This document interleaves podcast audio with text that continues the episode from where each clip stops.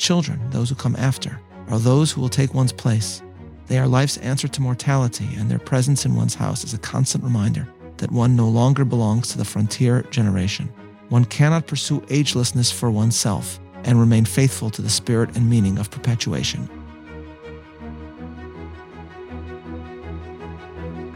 Welcome to Bible 365, episode 228, The Wedding Song. I'm Meir Soloveichik.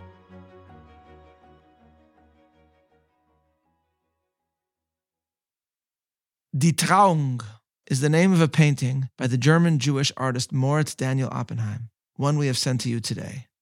Die Trauung means the wedding, and as many scholars have noted in interpretation of the image, the painting depicts a wedding in the Jewish ghetto of Frankfurt before the emancipation, with the chuppah erected in the courtyard of the synagogue, with many of the traditions of German Jewry evident. First, though there is a canopy, a chuppah, Nevertheless, the bride and groom also have a prayer shawl draped around the two of them. The ritual draping of this garment around husband and wife, the wrapping of the talit, existed in much of Jewry before the chuppah, the canopy, evolved into its present form. But for many Jews, the canopy took the talit's place, while descendants of German Jews and other Jews also maintained the original ritual.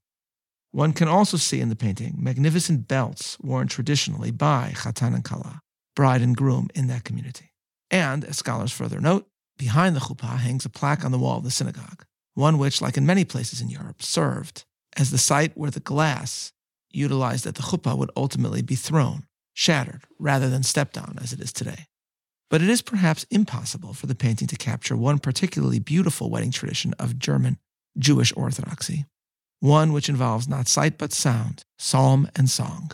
It is among traditional German Jews that there developed a ritual to sing Psalm 128 at a chuppah, at a Jewish wedding ceremony. This psalm also begins with the words Shir Hamalot, a song of ascents, and then continues Blessed is everyone that feareth the Lord, that walketh in his ways. For thou shalt eat the labor of thine hands, happy shalt thou be, and it shall be well with thee. Thy wife shall be as a fruitful vine within thine house, thy children like olive plants round about thy table. Behold, that thus shall the man be blessed that feareth the Lord. The Lord shall bless thee out of Zion, and thou shalt see the good of Jerusalem all the days of thy life. Yea, thou shalt see thy children's children, and peace upon Israel. It is immediately obvious why this psalm would be sung at a wedding. It expresses the biblical perspective of what makes a fortunate family, what a marriage is meant to create a home with husband, wife, children, prosperity, and peace, while dwelling within the Holy Land and witnessing the good of Jerusalem. But we must understand the larger lessons of what it means to sing such a psalm in the Frankfurt ghetto with the temple destroyed and Jews many miles away from the Holy Land. Some commentators suggest that the psalm's focus on children links it to the psalm that precedes it, 127, which is understood by many to be David's psalm, expressing his hopes for his son Solomon. That psalm begins, Shir Hamalot Lishlomo, a song of ascents for Solomon, and continues, Unless the Lord builds the house, they labor in vain that build it. Unless the Lord keep the city, the watchman waketh but in vain. It is vain for you to rise up early, to sit up late, to eat the bread of sorrows, for so he giveth his beloved sleep. Lo, children are a heritage of the Lord, and the fruit of the womb is his reward. As arrows are in the hand of a mighty man, so are children of the youth. Happy is the man that hath his quiver full of them. They shall not be ashamed, but they shall speak with the enemies in the gate. Many explain that David speaks here of his dream, which was the building of the temple. David expresses that only with the consent and help of the Almighty could the house of the divine come into being, and that he sees Solomon as the embodiment of his own continuity, through whom his dream will be realized. But as commentators note, David also implicitly warns Solomon that only if Solomon used to the Torah, to the law of God, will his own building of the temple succeed, and only then will the dynasty of David fully flourish. The juxtaposition of this psalm to the next one we can suggest, connects every Jewish home to the house of God. In singing to the bride and groom about a happy home and of Jerusalem at a wedding, the new husband and wife are implicitly informed by their community that what they are creating is more than a marriage between two individuals. Especially for Jews in exile, it is the Jewish home being built that, it is hoped, will be a Beit HaMikdash in miniature, meaning a tiny temple, one which preserves the memory of Jerusalem and the sanctity of Jewish teaching, one which will affect the perpetuation of Judaism by serving as a dwelling place of the divine.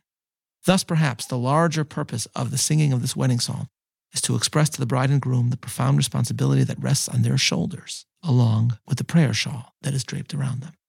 It is with this in mind that we can ponder the fact that, as I discussed once in commentary, the liturgy recited under the chuppah, known as the Sheva Brachot, the seven blessings, is meant to stress that this marriage is taking place within a larger covenantal context.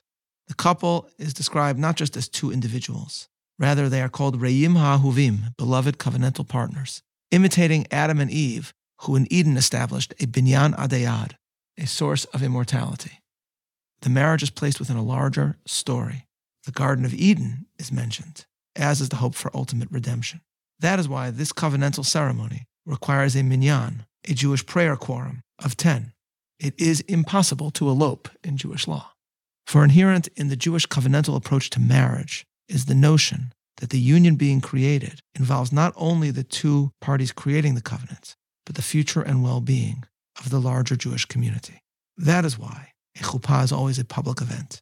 It is with this in mind that we can better appreciate the implication and importance of the final verse of Psalm 128, which is in Hebrew one of the most famous phrases in the biblical book. Urei vanim levanecha, shalom al Yisrael. May you see your children's children and peace upon Israel. To speak of grandchildren at a wedding is again to remind the bride and groom that this is not only about them, but about transmission. In one of our earliest Bible 365 episodes, we discussed how Jacob is often referred to in rabbinic literature by the term zaken, elder, and how for Rabbi Joseph Soloveitchik, this is because Jacob, also known as Israel, is the only one of the patriarchs in the Torah that is depicted interacting not only with his children, but also with his grandchildren, with Joseph's children, Menashe and Ephraim. Jacob is therefore the embodiment of the Masorah, Jewish tradition. That makes him our Zaken, our ultimate elder. Rabbi Soloveitchik put it as follows quote, Abraham and Isaac transmitted their spiritual heritage to their sons, not to their grandsons. The latter received it from their fathers, but there was no communication between Abraham and Jacob or between Isaac and Reuben and Simeon. Jacob, however, related directly to his grandchildren. He did not need an intermediary or an interpreter. His was a direct dialogue.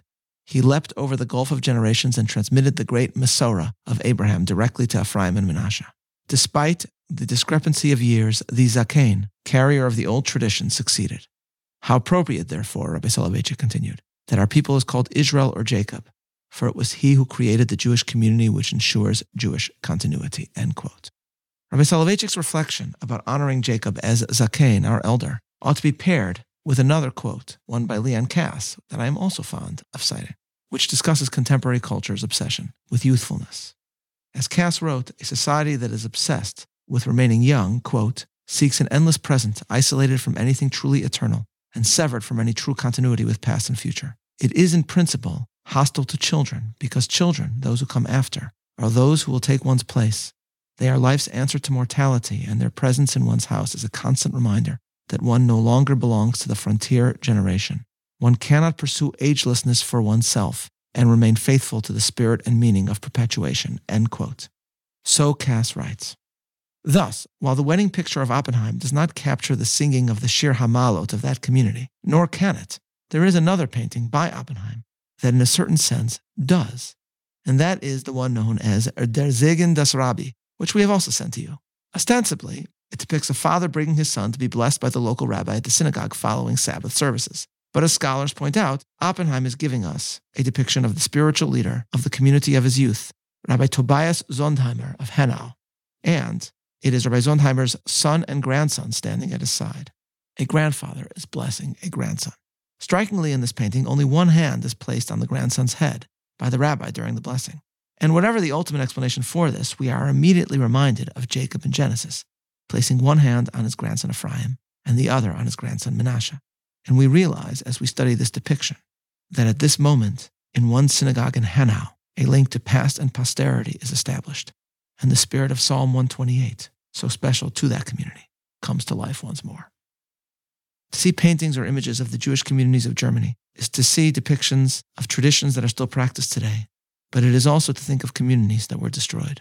We can also say that throughout Jewish history, the sublime simplicity of the love and depth behind this psalm's final sentence remains, expressing hopes for the future. May you see your children's children and peace on Israel. In traditional Jewish weddings today, the assembled audience stands both when groom and bride separately proceed to the chuppah. Well, explanations have been given for this.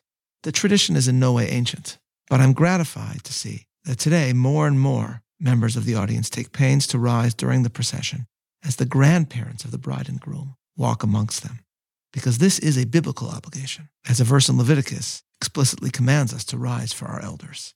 And this standing also emphasizes, I think, what is taking place at the wedding ritual that it is not only about two individuals, but about Jewish continuity. To rise before grandparents is above all a marking of the moment in which the wedding psalm can truly be said. It is not all Jewish weddings that sing Psalm 128, but this psalm is indeed one which captures what a celebration is all about. That throughout all the generations, Jews continue to build homes, raise children, lavish love on grandchildren, celebrate life, love, and continuity, and thereby embody eternity. This is Meir Soloveichik looking forward to learning together tomorrow. Signing off.